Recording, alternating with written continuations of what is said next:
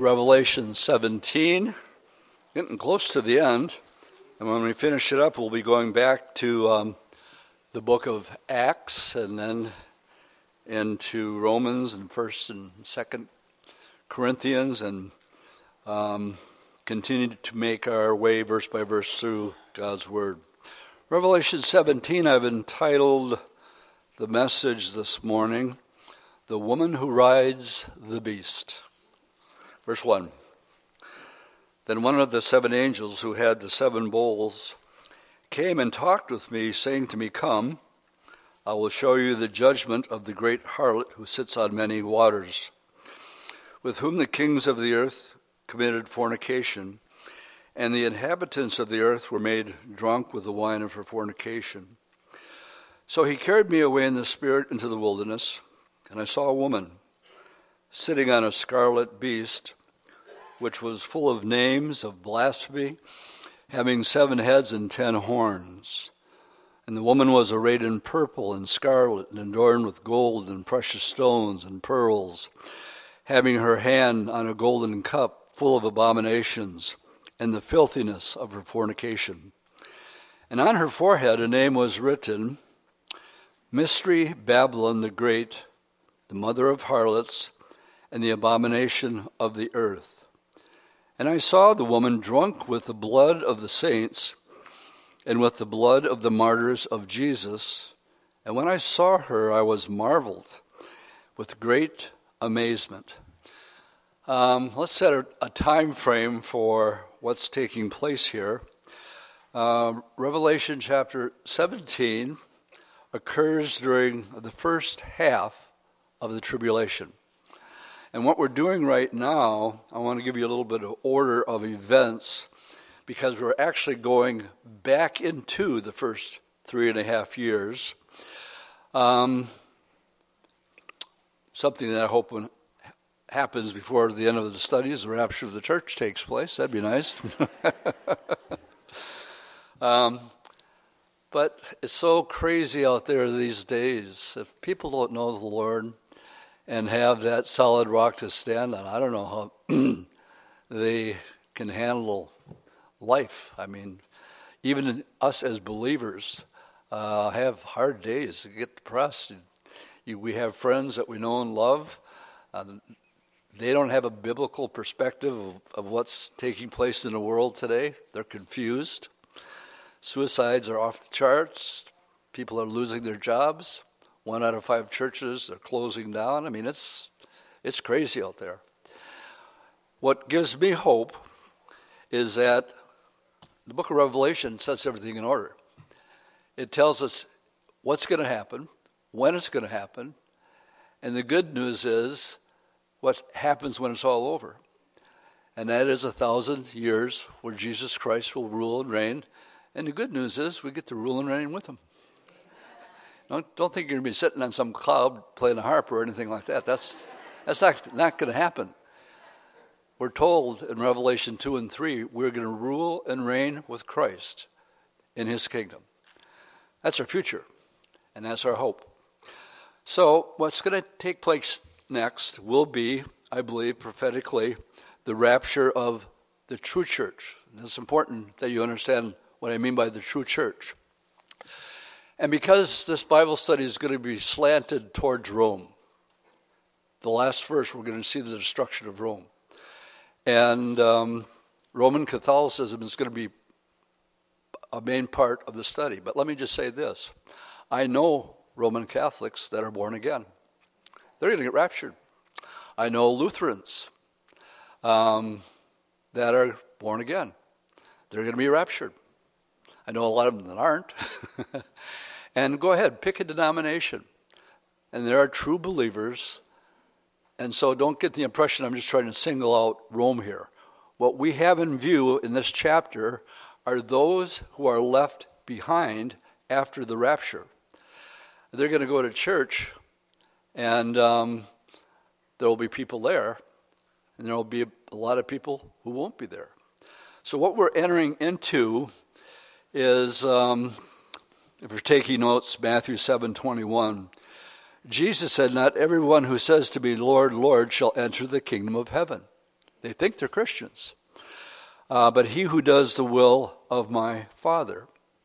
What we have in chapter 17 is now we're going back into the tribulation. Um, the end of uh, the tribulation was um, chapter 16, and now we have chapter 17, and it's going back, and basically what it's giving us is adding detail to events that happened during this, this period of time. Now, there's actually a word for this. Um, give you an example. In Genesis 1, we're given an account of the creation and the seven days describing God's handiwork. But then in chapter 2, the Holy Spirit lifts out the accounts of the creation of man, gets into more detail, giving us detail. It is known as the law of recapitulation, and it runs all the way through the scripture. So that's what's happening here. Detail is being added to events during the first three and a half years. Everybody with me so far? Okay. With that being said, this morning um, we will look at several different aspects of this one world religion. We know there has to be a one world government, and we know there has to be a one world religion, and that's what this chapter is really about this one world religion. And um, we'll look at its beginning. Uh, we'll look at the Lord's warning to the church now of, of um, this church. Um, we will look at the first 300 years of the early church, um, the change that took place after Constantine comes into power in about 312 AD. And finally, we're going to see the fate of this church. Right now, um, we are not in that time frame. So, as we look at the first five verses, um, we have um, in Revelation 17 1 through 5, we've read it a woman sitting on a beast. The woman is um, basically this false church. The beast that she is riding upon is a picture of the Antichrist. And so they're coexisting up to a certain point. But the Antichrist is only going to put up with this religion for only a period of time. And we'll get into that as the study unfolds. But let's look at the warning, first of all, um, concerning this church. Let's go back to Revelation chapter 2. Of course, the first three chapters are the seven letters to the seven churches. I want to read about the church of Thyatira. I believe this is where Roman Catholicism had its roots. And um, I'll be putting something on uh, a screen shortly. But let's pick it up in chapter 2, verses 18 to 26.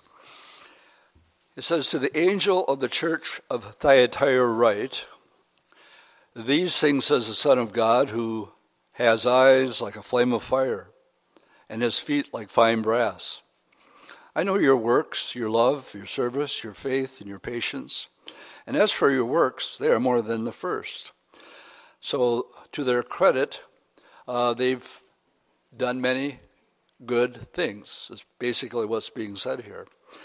Nevertheless, verse 20, I have a few things against you, because you allow that woman Jezebel, who calls herself a prophetess. I just got to stop and remind you that Jezebel married Ahab. She introduced Baal worship into Israel that was completely dedicated to worshiping the Lord and the Lord only. And um, you remember the big knockout fight with uh, um, Elijah and the 450 prophets of Baal on Mount Carmel. Well, what's being said here to this church is he's likening Jezebel because um, Jezebel brought idolatry into Israel this church that's being talked about here is bringing idolatry into the church. It's a parallel. And using Jezebel as an example. She calls herself a prophetess to teach and beguile my servants to commit sexual immorality. Now, this is in a spiritual sense, um, not a physical sense. And to eat things sacrificed to idols. I gave her time to repent of her sexual immorality, and she would not repent. Indeed, I will cast her into a sick bed of those who commit adultery with her into great tribulation. Literally, I believe he's saying to this church if you don't get rid of the false teaching, if you allow it to continue, if you allow it to exist, you're going to be left behind. And I'll get into describing that later. And literally telling this church they're going to go into the Great Tribulation unless they repent of their deeds. Now, in contrast to that, if you look over at the Church of Philadelphia, um, Philadelphia is one of two or three that has nothing bad said about it. Um, but if you look at verse 10, the Lord says to the church of Philadelphia, Because you have kept my commandment to preserve, I'm going to keep you from the hour of trial which will come upon the whole world. There's never been a world war that has covered every nation or events that have encompassed the whole world. This verse here is telling me that the church that had little strength, um, but kept the word of God, verse 4, did not deny my name. Um, he's going to give them an open door of ministry. But more importantly, he's going to take them out so that they're not a part of the trial that's going to come upon the whole world. And what we have in view here is the tribulation. So, how are they going to be um, removed? To test those who dwell on the earth. We're going to be raptured. That's how they're going to be kept out. The true church, um, we're told, will be, we're going to be changed in a moment, in the twinkling of an eye, that quick, and we're out of here. I was hoping it'd happen right now, but it didn't. so, do you see the contrast? They simply were in the Bible. They simply loved the Lord, and they understood that they were saved by grace and not by works. That's simple. That's doable. Uh, in contrast, there's all this other false teaching that's in the church of Thyatira. And he says, You guys better get rid of it because if you don't, you're going through it. So there, here we have this contrast. And um, let's uh, look at uh, 18 to 26. I want to go back to verse 26 for a second. Um, I got sidetracked with uh, Jezebel. 26 tells us, Hold fast what you have till I come. Uh, there are some who do not hold to this doctrine. He's going to spare them. But in verse 26, I got this underlined.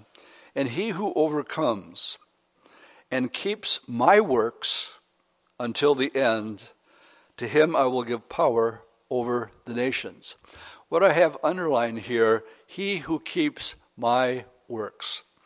And one of the places I'd like you to turn at this time is John chapter 6, verse 28 and 29. Then he said to them, What shall we do that we may work the works of God? They wanted to know what, what does it take to get to heaven? What kind of works do we have to do? The Lord tells them in the next verse Jesus answered and said to them, This is the work of God, that you believe in him who he sent. Period. Do you see the period at the end? What is the work of God? That you believe that God has sent his Son into the world. That's the work of God. That's his work. Versus what? Now, now go to um, um, Romans chapter 11. Got my order mixed up there a little bit. And we'll simply look at verse 6. This is so important, my friends, in order to be free in your walk with, with the Lord. When the Lord says you'll know the truth and the truth will set you free, it all comes down to understanding this verse that we're going to read next. Romans 11, verse 6 tells us that, um, and if by grace, that it is no longer of works, when he's talking about salvation here. Otherwise, grace is no longer grace. But if it's of works, it is no longer grace. Otherwise, works is no longer works. In other words, you can't have it both ways. Either you're saved by grace or you're saved by works. The problem with the church of Thyatira is they had all these other things that were attributed to you having salvation. Um, there really was um, no Roman Catholic Church um, for a little after about 300 AD. Um, the Christians were persecuted for the first uh, 300 years. All the disciples were martyred, uh, all except John. I did a little research on it. And during the first 300 years, uh, the enemies of the Christians, of course, was Rome. But they were emperors, they were Caesars. And there were, in the research that we did, there were six million Christians that lived during that first 300 years. Of those six million, two million of them were martyrs. Two million people. And as uh, we did a little bit more research, we wondered, well, I wonder how many Christians have been martyred since the beginning. There are 70 million Christians that have died for doing what you're doing this morning, going to church, just because they believe in Jesus Christ. 70 million people since the time of the Lord. Now, I'm going to put something up on the screen because the Christians had to go underground. Of course, it tells us how they were martyred. What you're looking at here is uh, a white wall. No, there it is. I've, I've been in this place. It's the catacombs. All the things that you could go and see in Rome, this is what I remember the most. Um, there was a group that was in front of us when we, when we went down into the catacombs, and the guy that was doing the talking kept talking, kept talking, kept talking. And I started fidgeting, fidgeting, and fidgeting. And the guy who oversees the thing saw that this guy's talking too long and there's other groups that need to come through. So he comes up to me and he said, How would you like to see a place that nobody else gets to see? Because this guy's talking on and on and on and on. I go, Yeah. So he takes us in, he takes us to a place that tourists usually don't go. And what you're seeing there uh, are beds uh, that's cut out of stone. And so we were walking, uh, they had lights that were on, and all of a sudden we came into this room, um, a lot smaller than this one. Maybe it would fit, um, they, they would have different ones, and it's where they would actually meet. So we had our own Bible study in a place that nobody else ever got to go to before, all because of this long winded guy. but my point in all of this is if you were a believer during the first 300 years, you either Caesar was God or Jesus was God. And if you would not bow your knee to Caesar, and I'll get into this more, you were put to death and that's that's the the. Um, um, it's often said that the seeds of seeds of the church were actually laid with the blood of the saints that were martyred during this period of time. But then something happened. We don't know for sure if it was genuine or not, but in 312 AD, Emperor Constantine supposedly sees a sign in the sky, a cross, and supposedly becomes a believer, and he changes pagan holidays into Christian holidays. And the killing of the Christians at that point came to an end. He himself claimed to be one. Now, from this is a classic of uh, if you've ever heard it. It's called it um, Two Babylons. It's written by uh, Alexander Hislop, and basically, it traces from Nimrod um, all the way to Rome, and that's why they call it the two Romes. And I'm going to read just a paragraph um, concerning the changes that he made. And uh, for the next couple minutes, I'm going to sound like the Grinch who stole Christmas, okay? so if you got a Christmas tree, don't get too uptight about it as I get into this here. Um, what he did is he took, Constantine took pagan holidays and he Christianized them. What once was pagan now becomes um, Christmas. And so, where does Christmas come from? Well, it came about, and I'm reading from Hislop here, that Christmas was originally a pagan festival, is beyond all doubt. The time of the year and the um, ceremonies with which it is still cel- celebrated proves its origin. In Egypt, the son of Isis, the Egyptian title for the queen of heaven, was born at this very time, about the time of the winter solstice. The very name by which Christmas uh, popularity um, known among ourselves as Yule Day.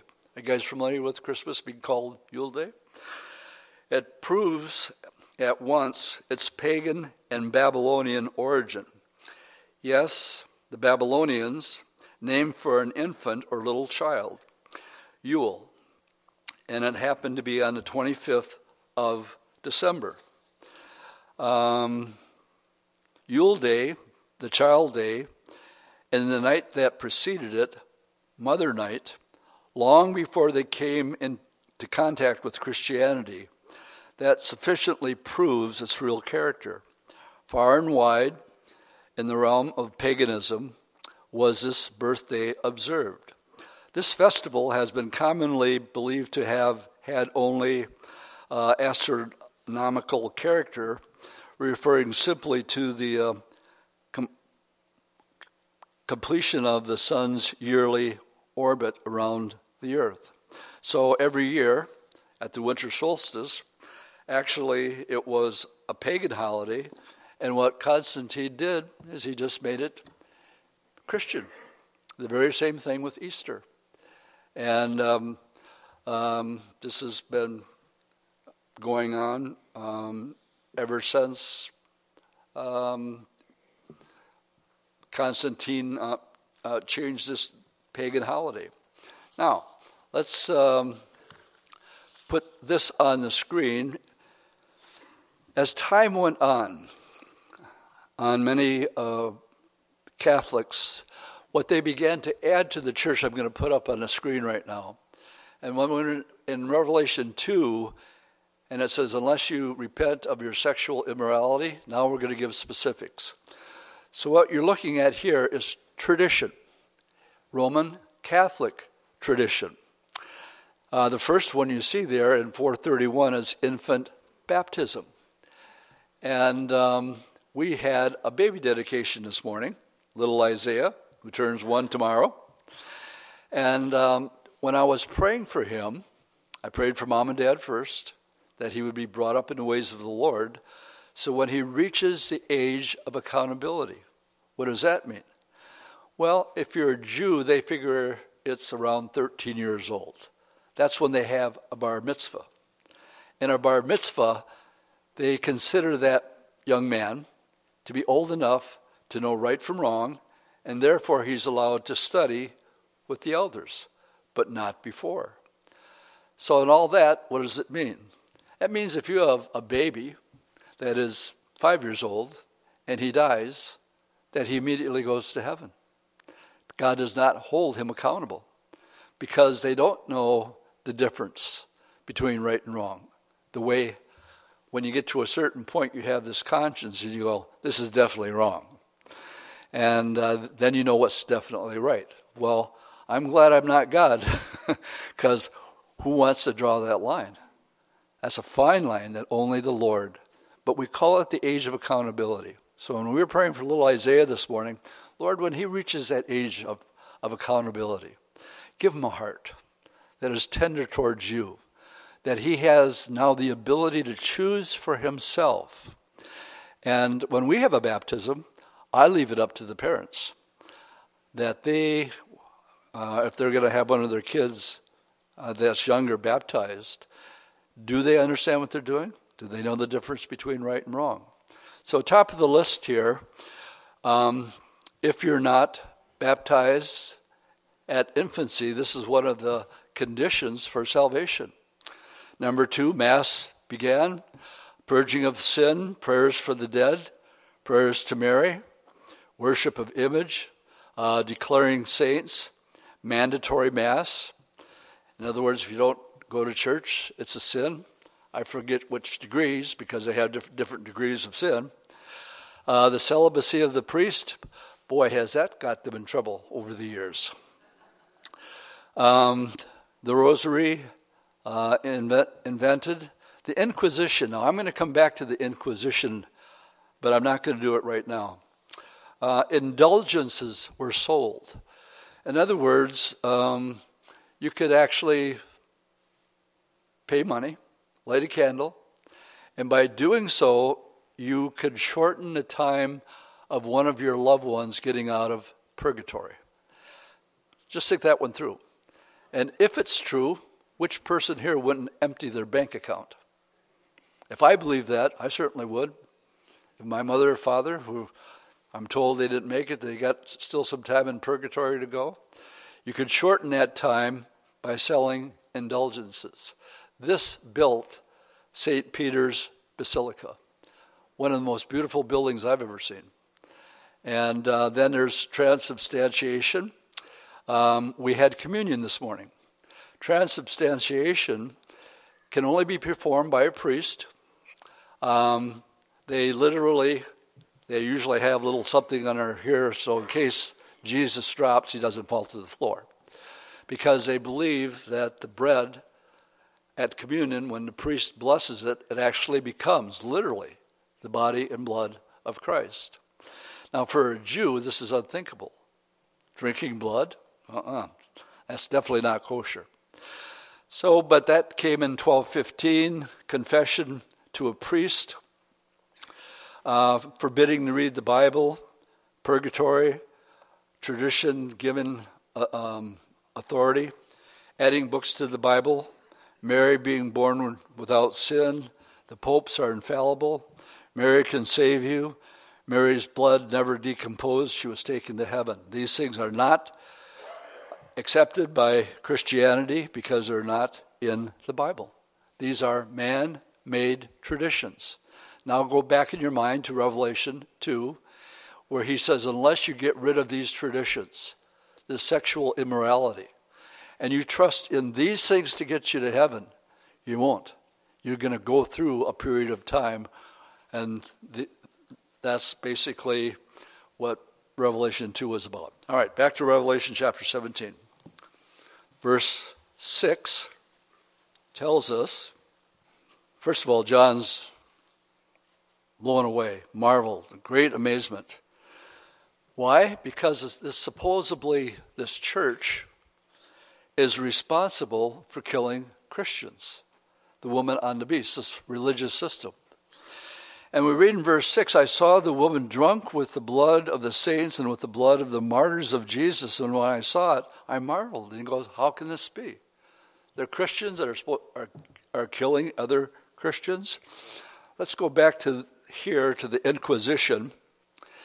And um, what happened in 1184, um, we have the Inquisition and the Crusades. Bear with me as I read a paragraph about Pope Urban and one other one. Pope Urban II, 1088 to 1099, inspirer of the First Crusade, decreed that all heretics were to be tortured and killed. That became a dogma of the Church, acclaimed as the angelic doctor. Even Thomas Aquinas taught that non Catholics or heretics could, after a second warning, be legitimately killed. His exact words are they have merited to be executed from the earth by death. So if you didn't do it the first time, Didn't get a second chance. The popes now, this, the popes themselves were the authority behind the Inquisition. Uh, they wielded the power of life and death, even over emperors. Uh, had any pope opposed the Inquisition, he could have stopped it during his papacy at least. Where do we read the pope's thundering anathemas? Everybody understand what the word anathema is? It means eternal damnation. If a pope pronounced an anathema upon you, it means you are eternally damned. That's what the word anathema means. If the pope, um, against a secular authority uh, who imposed so many and such gruesome deaths upon their victim, never.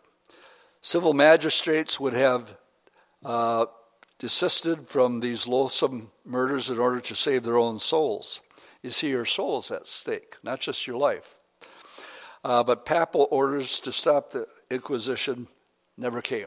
Is everybody familiar with uh, the term the Crusades and the Inquisition? If you haven't, just do your homework on that because uh, that's a, a, a large part of the, the history of Roman Catholicism. Turn with me to Matthew chapter 16 at this time, and let's look at the beginning. And I'm going to put a picture up on the screen of what the Romans considered to be their first pope.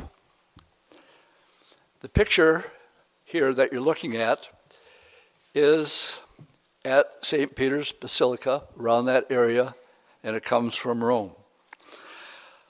Matthew chapter 16 takes place um, in the northern part of Israel, Israel, a place called Caesarea Philippi. And if you look at verse 13, it says, When Jesus came into the region of Caesarea Philippi, he asked his disciples, saying, Who do men say that I, the Son of Man, am? And some said, Well, some think you're John the Baptist, some say you're Elijah, others Jeremiah, or one of the other prophets. But he said to them, But who do you say that I am? And Simon Peter answered and said, You are the Christ, the Son of the living God. And Jesus said to him, Blessed are you, Simon Barjona, for flesh and blood has not revealed this to you, but my Father who is in heaven. Peter had a divine revelation. And I say to you that you are Peter. Now, the word Peter there is Petros, it means stone. And on this rock, a different Greek word here is the word Petra. And what we're talking here is like the rock of Gibraltar, okay? So, as I say to you that you are Peter, and on this rock I will build my church, and the gates of um, Hades will not prevail against it. And I will give you the keys of the kingdom of heaven, and whatever you bind on earth will be bound on in heaven, and whatever you loose on earth will be loosed on earth. Roman Catholicism, with this picture here, is declaring that the first pope, um, who was married, by the way, has the keys to the kingdom. And that's why this statue is here. But that's not what's being said here at all. When we go to Caesarea Philippi and do this Bible study, I point out the word for Peter here is a little stone. You're a little stone. But the word rock is different. But they're assuming that Peter is the rock. No, the rock is a Petra, and he's referring to himself. I will build my church. The my and the rock go together.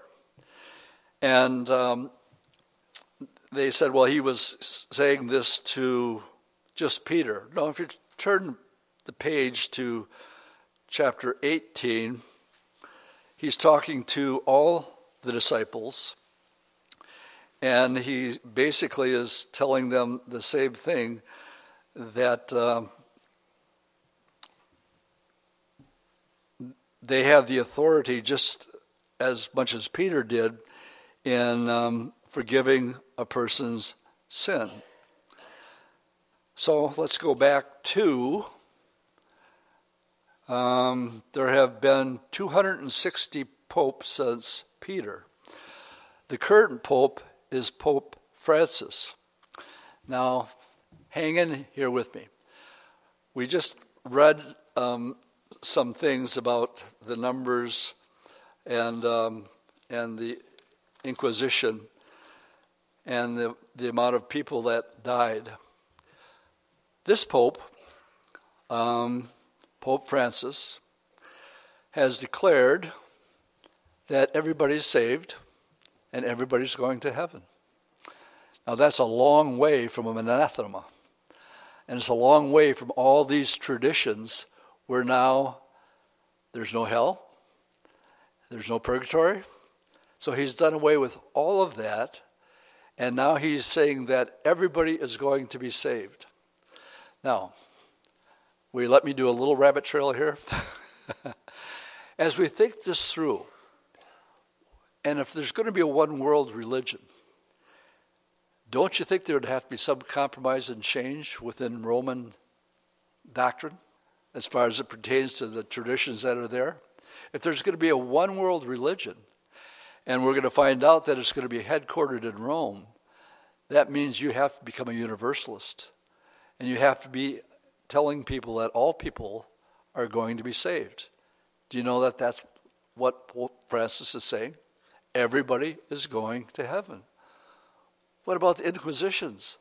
What about either you bow to, bow to the Pope, you're, you're a heretic. What was all that? What happened to purgatory? And so, what I see happening today, and this is Dwight's speculation now, is that I believe Pope Francis has the possibility of being the, the false prophet spoken about. And I believe he has the credentials. And I really do believe it's that light. And he has, he has the doctrine because if, if you're the Pope, you can add to and you can take away from. In Roman Catholicism, the Pope has the authority to do that. He's the vicar of Christ. And if he wants to change something, he can. If he wants to add something, he can do that too. All right. Um, let's go back to chapter 17. Wow, we made it all the way up to verse 7. Amazing. It, it gets quicker from here, so don't worry too much. Verse 7 and 8. But the angel said to me, Why do you marvel? I'll tell you the mystery of the woman and the beast that carries her, which has seven heads and ten horns. The beast that you saw was and is not, will ascend out of the bottomless pit and go into perdition. And those who dwell on the earth will marvel, whose names are not written in the book of life from the foundation of the world, when they see the beast, notice that was, and then he is not, and yet he is. What does that mean? Turn back to Revelation chapter 13, and let's look at verse 3. In Revelation 13, the beast is actually killed. We read in verse 3 And I saw one of the heads that had been mortally wounded, and a deadly wound was healed and the world marveled and followed the beast. So, what is it saying? It's saying that he, he is, and then he is not. That means he died, and then yet he is. And that's what, when you go back to chapter 17, the one who rises out of the bottomless pit. So, what do we have a picture of here? We have a religious system that is connected with the beast, the guy that was, then he was not, but not, now he still is. And so, what the angel is doing for John is explaining who the Antichrist is. And what we want to put together here is they're in union. We have a one world religion, and we have a one world leader, and they are together. And that's simply all that's being um, pointed out here. Turn with me to so, just it should be clear, but um, Revelation 13 1 um, tells us I stood on the sands of the sea and I saw a beast rising out of the sea having seven heads and ten horns. So again, we want to make the connection uh, here also. Um, and his heads were blasphemous names. Well, that's exactly what, what John is seeing here. All right, verses 9 and 10. Here is the mind which has wisdom. The seven heads are seven mountains on which the woman sits. All right. Um, go to the last verse here. How many of you have ever heard the terminology that Rome is a city of seven hills? Yep, that's how, that's one of the things that it's known as. It's the city of seven hills. So he says, here's a person who has wisdom. In other words, figured it out where is this taking place. And um, I'll make it very clear when we get to verse 18. But verse 19 is simply telling us where its headquarters is located, and it's the, uh, the city on, that sits on seven hills. Uh, verse 10 And you also saw seven kings, five have fallen, one is, and another has not yet come, and when he comes, he must continue for a short time. Now, there's a couple different thinkings on this, and I'll give you both of them. What we have here in verse verse 10 seven kings, five have fallen, and one is yet to come. It could be a reference to um, the world empires that have ruled the world, beginning with Egypt. Egypt would be one, Assyria would be two, Babylon would be three, Medo Persian four, Greece five, Rome six. There hasn't been a world empire since Rome. It fell from within. But the Bible says there's in Daniel that there's going to come a revived Roman Empire with 10 toes, remember? So that is a possibility that uh, seven kings would refer to these seven world leading nations that have actually dominated and ruled the entire world. It could also be a reference to the Caesars that were, uh, beginning with Julius Caesar, then Tiberius, Caligula, uh, Claudius, Nero, Domitian, and uh, Domitian would have been the guy that would have been emperor or Caesar during the time that John wrote the book of Revelation. He would have been that. And when it says here in verse uh, 10, oh, he must come, and when he comes, he, will, he must continue for a short time. This is a reference to the Antichrist. All right, 11 through 13. And the beast that was and is not is himself also of the eighth, and is the seventh, and he goes into perdition. And the ten horns which you saw are ten kings who have received no kingdom as yet. So now we're talking yet future. And basically, he's to the world's to be divided into 10 different sections. And there, each one of these 10 sections is to have their own king. And it's in the future tense here. And it says they will, they will receive, they have no kingdom yet, but they receive authority for one hour as king with the beast or with the Antichrist. Now, verse 13 uh, these are of one mind they will give their power and authority to the beast. So the beast is worshipped. If you go back to um, uh, 13, verse 8, and it says, And all who dwell on the earth will worship him, whose names have not been written in the book of life of Lamb, slain the foundation from the world. We have a problem. We have a religious system. And people are worshiping, and he doesn't want the competition. So Rome has to go. So, what we're about to read next and start to wind things up here,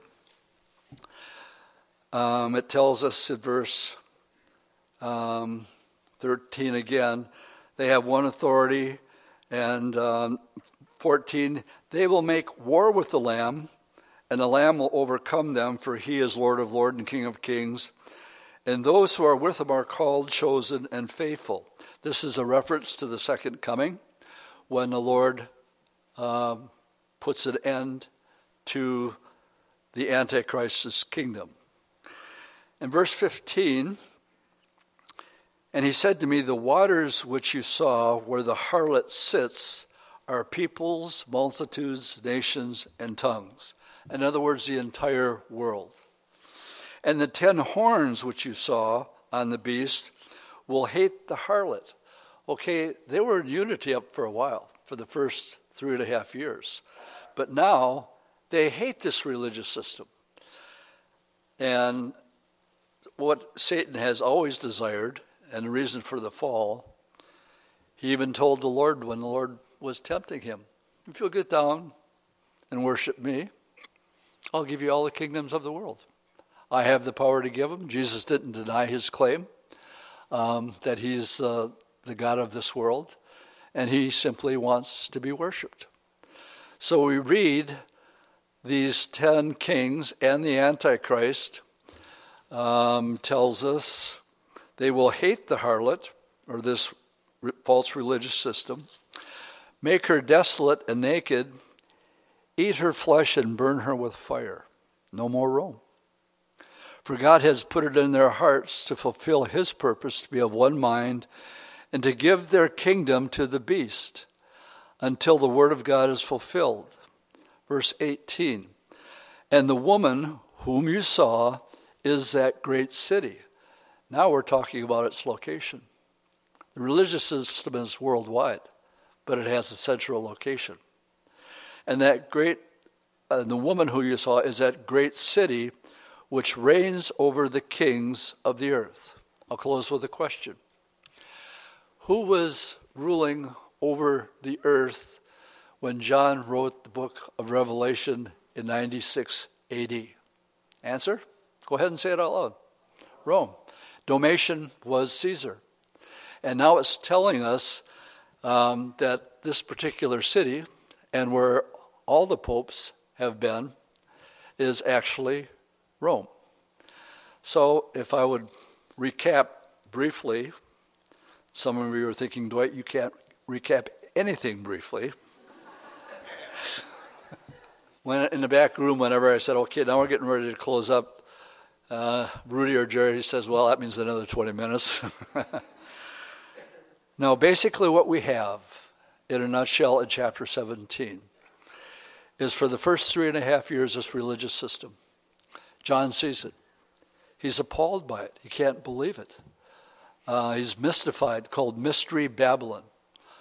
From Nimrod, who was the first dictator, all occultic activity started in Rome. And that's why this is called the two Babylons. But it started in, uh, with Nimrod in the original Babylon. But its final one is going to be verse 18, where the city of, of Rome is going to be destroyed. Again, this is an insertion that is taking place through what we've already read. It only goes for three and a half years. Now, the world will only be worshiping one person, and that's the Antichrist. And the Lord's just going to cut him loose. He's going to let him have his three and a half years. But after that, oh, I like the ending of, of the, this wonderful book because our adversary, who has given you a lot of trouble, given me a lot of trouble, uh, the Lord's going to take him, and when he's judged, he will be cast into the lake of fire, we are told. And um, verse, I'll close with this. Feel good verse in chapter 20, verse 10 And the devil who deceived them was cast into the lake of fire and brimstone where the beast and the false prophet are, and they will be tormented day and night forever and ever. How's that for a friendly, happy Christmas message? It does make me feel good, but you know what, guys? And we know what's going on. We know what's going on. We know what's going to happen. We know that there are going to be a lot of people saved during the tribulation. And let me just, again, because a lot of this is pointed at Rome, let me say again I know born again Roman Catholics, I know born again Lutherans, um, other churches, Presbyterian Baptists, um, that are born again and, and some aren't. Every true believer is going to be taken out from the great hour of trial. We call it the blessed hope. So, in the midst of all this junk that's going on in the world right now, we still have hope no matter how bad a day may be going. Good place to close with it, amen? Let's stand and we'll pray. Lord, it's an awful lot to take in as we look at chapter 17 of Revelation. But Lord, we're so glad that you lay it out with such clarity and you fill in and give detail of these events that transpire uh, in chapter 17 during his first three and a half years. Lord, we want to stand by grace and grace alone. Oh, we'll do works, but not to earn salvation. We will do works because we love you, and you told us to be about our Father's business. And you also said faith without works is dead. So, but just so we understand, Lord, it's all your grace that gives us our salvation. And for this we say thank you and amen.